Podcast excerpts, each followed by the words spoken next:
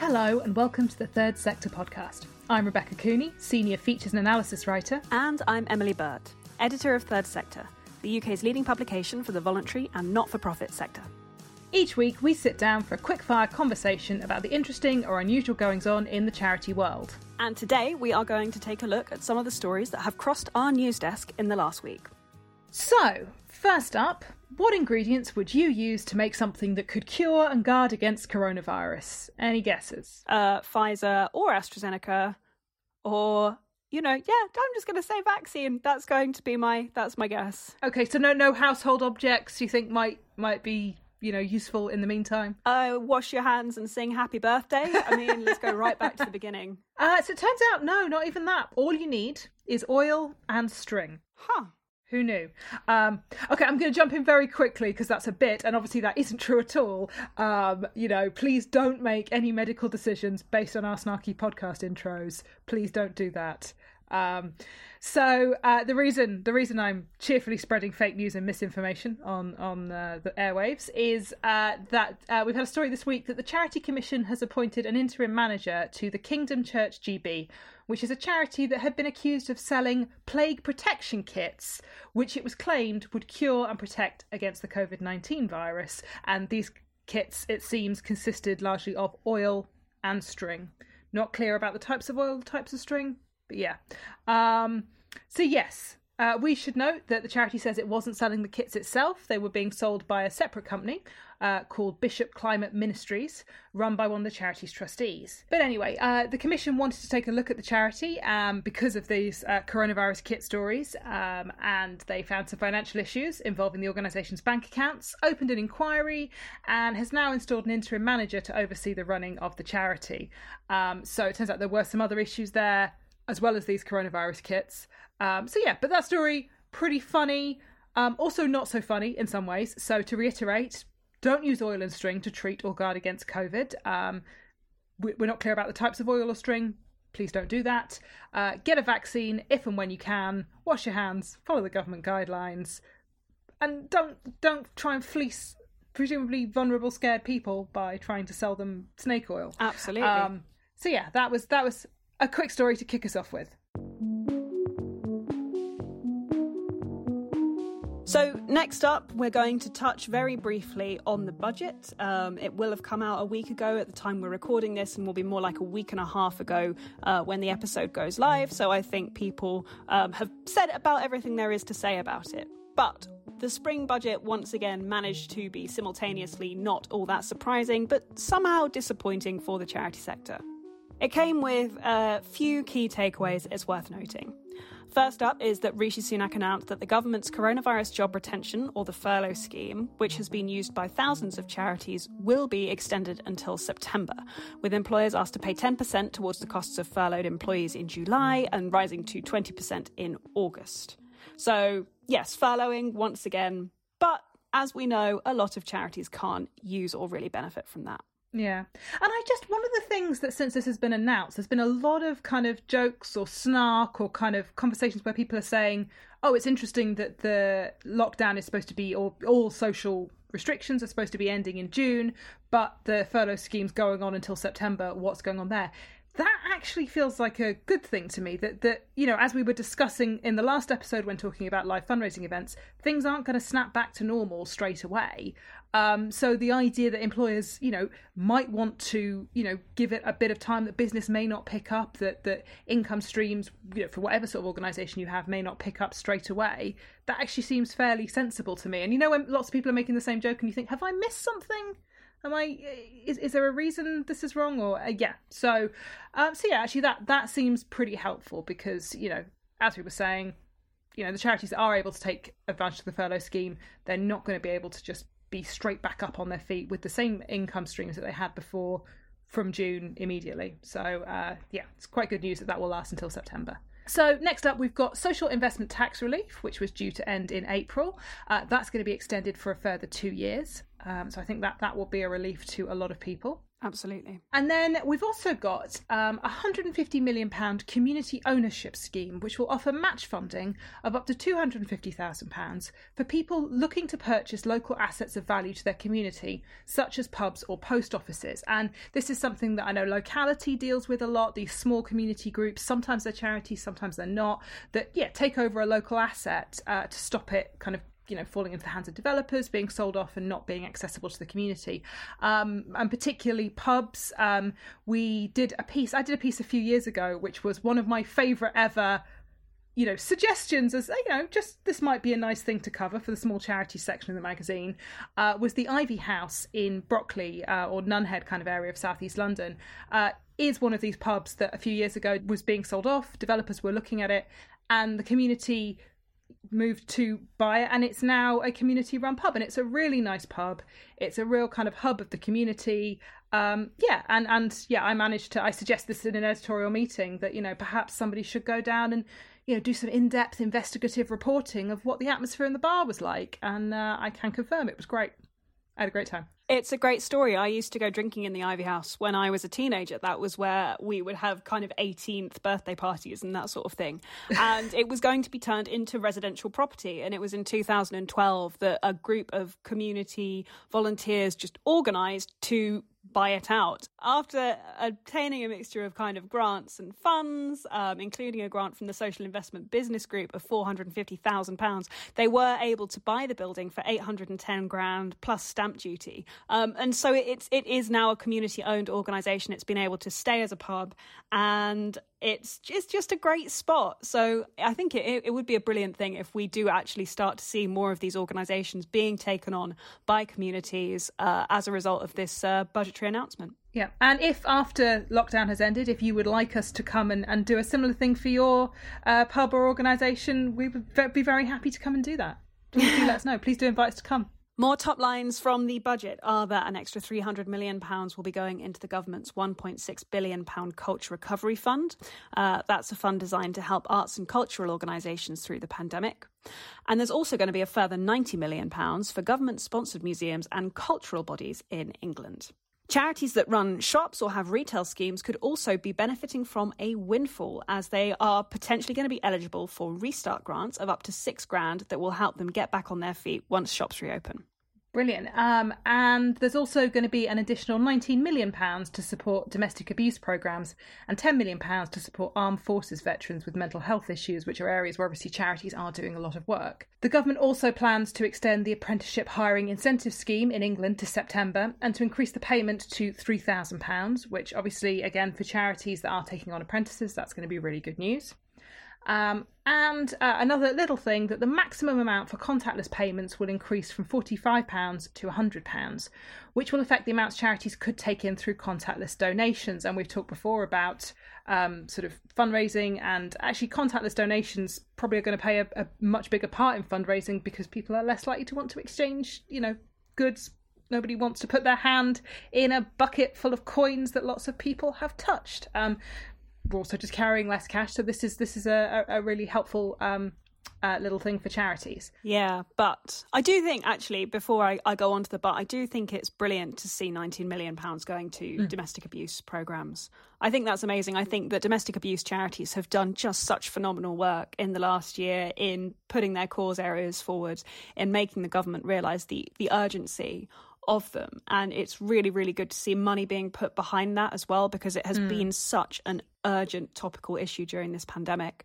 Um, and it, it's nice to actually see that area getting some support. So that I did think was was a really positive outcome. Um, it would be nice if the same energy was being applied more broadly across the sector, where there are a lot of very urgent and necessary cause areas. But perhaps that's a positive sign. Who knows? Yeah. However, Helpful though these measures are, you will notice that there is ultimately not a lot of charity specific content in the budget, and there certainly isn't that £10 billion fund we were hoping for to make up the cash that has been lost. So, as you can imagine, the sector is very much not impressed with what came out in the budget. Uh, the charity leaders body ACEVO said the government was taking the charity sector for granted, while the charity finance group said the government had once again failed to recognise that vital role civil society plays. And we've spoken about this numerous times on the podcast podcast. I think Jay Kennedy of the Directory of Social Change has to get a special mention for accusing the government of behaving like space robots. it's not a term I've ever heard before, but I, it's surprisingly effective. Um, pulling absolutely no punches, Kennedy said that the budget was another tragic exhibition of the gaping black hole in the consciousness of leading politicians and policymakers when it comes to civil society. Ouch. And yes, he went on to say that, like space robots programmed only to speak the language of business and macroeconomics, the Chancellor and his colleagues simply don't understand or value the central role played by charities and other voluntary organisations, not just in the economy, but in supporting public services that millions of people rely on. Just one of my favourite quotes of, of recent years, uh, partly because it's both brilliant and it's true. Uh, so more statements like that, please, guys. We will absolutely publish them. Yes, absolutely. More space robots. I think we did have one a few years ago where somebody, I want to say it was a cricketer, I want to say Ian Botham or somebody described the RSPB as being like a vampire squid. Huh. It was a really weird story from a few years ago, and it was uh, somebody was upset about grouse hunting, and I'm not clear who wanted to shoot the grouse and who didn't, mm. but yeah, he accused the RSPB of behaving like giant vampire squids or something like that. It was it was a real kind of like nonsensical and and to be fair, Alphagetti spaghetti. Yeah, statement. It, didn't seem terribly fair on the RSPB, just to be clear. But uh, yeah, that that did stick in my mind. In charity moves this week, Kevin Watkins has announced he is stepping down from the chief executive role at Save the Children after five years in post. Um, announcing the move, Watkins acknowledged that he had led the charity through what he calls a turbulent time. His tenure spanned the Charity Commission inquiry into Save the Children's handling of sexual harassment allegations against former senior staff, including his predecessor Justin Forsyth. The inquiry found serious failings in how the charity had handled the allegations. At the time, Alexia Pepper-Decaires and Shaista Aziz, who founded the Aid Too campaign, um, called for Watkins to resign and pointed out that he was a SAVE trustee at the time that concerns were raised. Uh, Watkins rejected their calls, but a year on, he has now announced that he will be leaving the charity. And we should say, in the interest of fairness, that Save the Children has made some really impressive progress in some areas since the Commission investigation opened in 2018. Our diversity survey in August last year found that Save the Children was one of only three in the biggest 50 fundraising charities whose makeup of their board and their senior leadership teams reflected the UK population in terms of racial and gender diversity. When we did this survey, I actually spoke to Kirsty McNeill, the Executive Director of Policy, Advocacy and Campaigns at Save the Children, um, and she was appointed, I think, after the investigation had opened. But she pointed out that the scandal had forced the charity to really look honestly at where their own lack of diversity may have contributed to the problem and to begin resolving it. So they really have taken some steps to address it. Um, Kevin Watkins is expected to continue working on issues that Save the Children is tackling. He said in a statement that it'll be looking at child survival and education, as well as spending more time researching and writing. And sticking with senior departures in the charity sector, we've also seen this week that Cancer Research UK has cut the size of its top management team by half, dropping from 10 staff members on the executive team to five. As part of the restructure, the charity has also brought on two team members with significant private sector experience. Angela Morrison joins the charity as Chief Operating Officer, and Richard Newsom will be its Chief Technology Officer. Michelle Mitchell, the Chief Executive of Cancer Research UK, said, in this time of uncertainty, Cancer Research UK has needed to make changes to become more agile, more focused, and more efficient than ever before. The restructure of our executive board is part of a new phase in the life of Cancer Research UK. Um, and I just thought this story was interesting because we've been hearing a lot about how the big charities, which are these massive multi million pound organisations, need to behave in a more agile, flexible way like for a number of years this has been said um, particularly around fundraising. Um, the comparison that's often made is that in these current structures changing course in these organizations is like turning an oil tanker around. Like it's slow and difficult. They have a massive turning circle. Mm. um, so cruk is the biggest fundraising charity in the uk and it has really been hit hard by the pandemic. So it's going to be really interesting to see if slimming down the leadership team has this effect of making it more agile and efficient in, in ways that that we've been hoping might happen for a number of years, or people have been warning needs to happen for a number of years. Turning on to cause areas, the proportion of people who list children's charities as among their favourite causes has plummeted over the past decade, new research has found. The research consultancy NFP Synergy polls members of the public on their favourite cause areas, and normally you'd expect to find cancer, animals, and children and young people always solidly in the top three.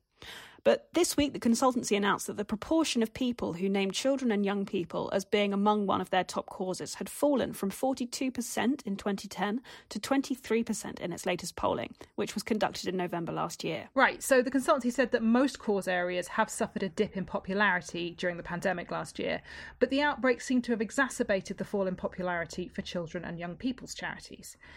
Um, so it pointed out that COVID 19 has made it extremely difficult for charities not intimately related to the pandemic to maintain relevance in the public eye. They're just becoming less prominent in the public's mind, and that might well be behind this recent trend. But it also pointed out that animal charities seem to have managed to maintain that connection, despite not obviously being linked to the pandemic. And, you know, maybe one could speculate it's because people have been, you know, adopting dogs or buying dogs during the pandemic and have been thinking about it more, maybe. It doesn't make sense to me, though. It doesn't track because we've seen, you know, young people are one of the most pressing issues in this pandemic. We are looking at the mental health crises happening among children, the fact that they're falling behind educationally. Um, and there are so many unbelievable organisations out there like UK Youth and Barnardo's who have been doing so much to keep young people safe over the pandemic, you know, FareShare in the work that they've been doing around free school meals. If anything, I'd say this has been one of the things that's been at the forefront. So it's it's really interesting to see that the public connection to them, according to this poll, and it is just one poll, does appear to have fallen. I suppose my thinking on that, and this is pure speculation, would be that if people are giving to things like FareShare, that's not necessarily a children and young people's charity, but obviously the hook has been free school meals and has been ch- around children. Mm. So perhaps people aren't necessarily, you know, that they are pouring that concern that they have for children and young people into a cause area that isn't actually specifically about children, but is having a knock-on effect about children. You know, that was always one of the kind of comments about kind of um, you know Labour's targets to reduce child poverty was like, well, if if you raise the parents out of poverty, you raise the children out of poverty um, and and that so maybe there's something going on there around you know causes that are helping families and mm. adults are having a knock-on effect on helping children perhaps. That could well be it. That's a very good observation. Um, Interestingly, uh, even though public health has been a big part of this pandemic, um, non cancer health charities have remained relatively stable in terms of public popularity. They haven't fallen, but they haven't increased either.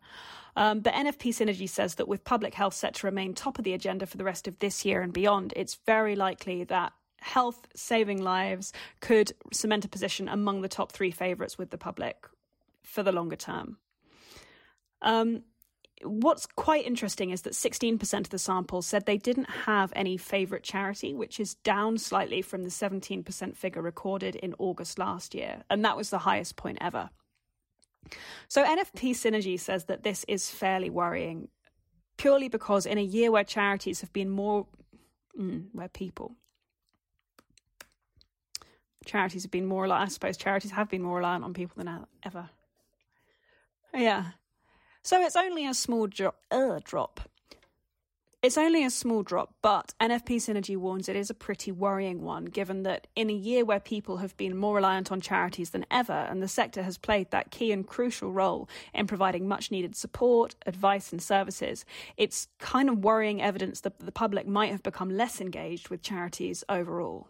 And this is this is something that we've been thinking about a lot, right? That it, people, I think, in a day to day sense don't understand how much impact charities have on their everyday lives on their communities on what's going on around them how much work is is done and funded and supported by charities um, and I just I do find the psychology of cause areas and who gives to what really really interesting. Um, I I think we tend to think that our values and the things that we care about, you know, our priorities for society are relatively fixed and constant, right? We assume that we know what we care about and, and that's going to stay the same. And you know, that's one of the things that people often bring up as an objection to street fundraising and even charity DRTV ads is they say, well, I know what I care about. If I'm going to give to charity, I'll do it under my own initiative and I don't need to be asked. And that's just not true. It's just not the case. We think we don't need to be asked and reminded, but we absolutely do. And that's not because people are inherently selfish and need to be badgered, but it's just because of how people work, right? We can't hold all of these worries and all of these things together in our brains in one go. And particularly in the past year, when we've had so many personal concerns, there is so much to worry about and to focus on in our own lives, we may well need to be prompted and reminded hey, did you did you want to help with this thing? You know, this thing is still a problem. It's still going on. Children are still hungry. Children need education. Animals are still in shelters. The planet is still warming up. All of these things we do need to be reminded periodically that they're still an issue. Um, and I think that's why charities do and should be able to shout about both the work they're doing and the importance of their cause area. Um, and you know, it is really important for charities to be able to occupy that public space and to and to talk about what they're doing. Couldn't agree with you more. Yeah, and I, I hope that this is just a momentary blip and we are going to see that public connection with charities ticking right back up again in future years. But we'll finish up with a more positive news story this week to ease us into our coronavirus care package, which is the news that charities could be able to access up to £9 million in additional grant funding after the government lifted allowance rules that were capped by outdated European Union state aid rules. This is a lobbying success story. The Charity Retail Association and the Charity Tax Group highlighted the fact that charity shops had previously been denied access to lockdown grants as the government applied the old EU state aid rules. So the groups pointed out that the UK was no longer bound by these rules thanks to Brexit, but there seemed to still be some confusion around grant limits, something that was being made worse by a lack of communication from government and local authorities. So, the new guidance that has been issued means that charities with substantial retail, hospitality, and leisure property portfolios, including charity shops, can now access up to £1.9 million in business grants each, up from about £860,000 previously. An extra £9 million, up from 2.6 million pounds previously, will be available to charities that meet additional criteria, including having experienced a 30% reduction in turnover. So, the bodies we just talked about, the CRA and the CTG, are calling on the Department for Business, Energy and Industrial Strategy to ensure local authorities apply the changes immediately so that charities do not miss out on the increased funding. The first application deadline is the 31st of March, and we'll put more information on how to access that in the show notes.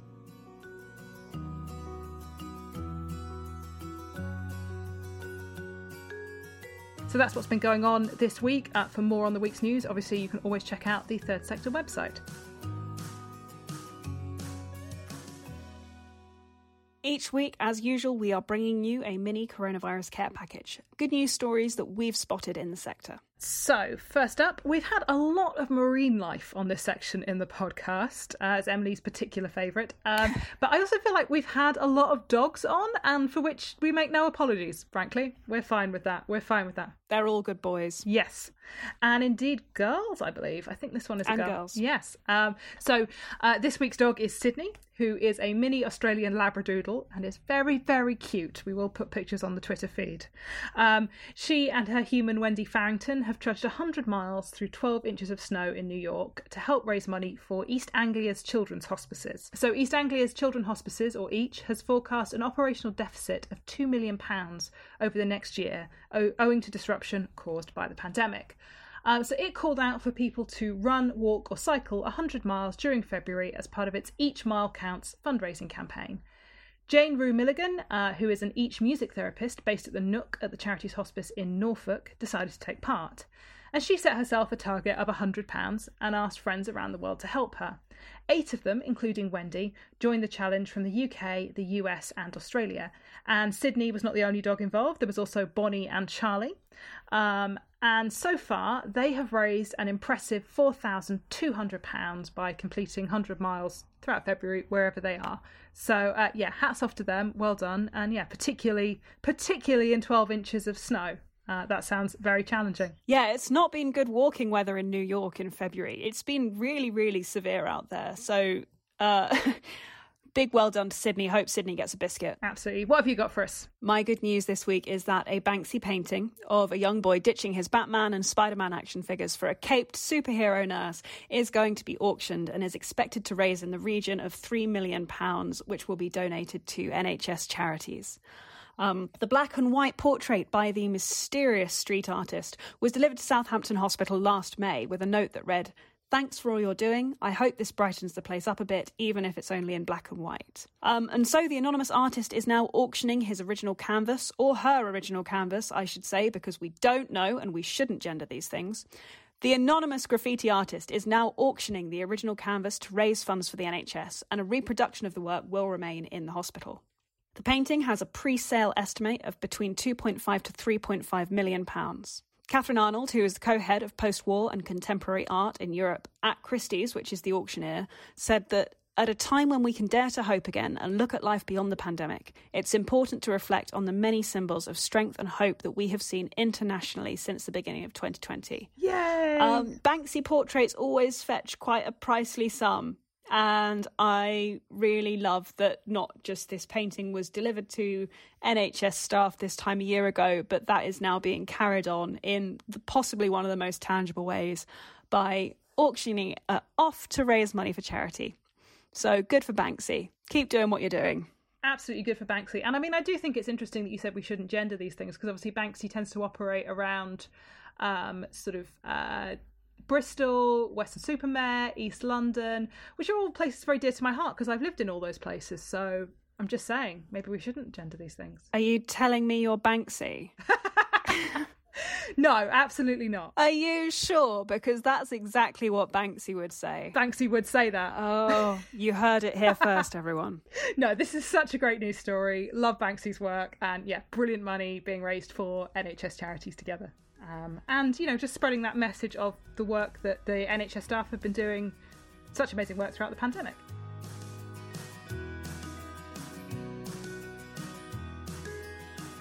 So, next week we are going to take a very brief hiatus from our usual schedule because we have some strategic work that we need to be thinking about. But never fear, we are going to be back with a new episode on March 26th. We're not leaving you for long, we just need a little moment of pause first. Absolutely. So we'll be back then. Uh, in the meantime, you could make sure you subscribe to this, the Third Sector podcast, on your favourite podcast app to be the first to know about it. Until then, I am Emily Burt. And I'm Rebecca Cooney. And our producer is Lindsay Riley at Rethink Audio. And we will see you very soon.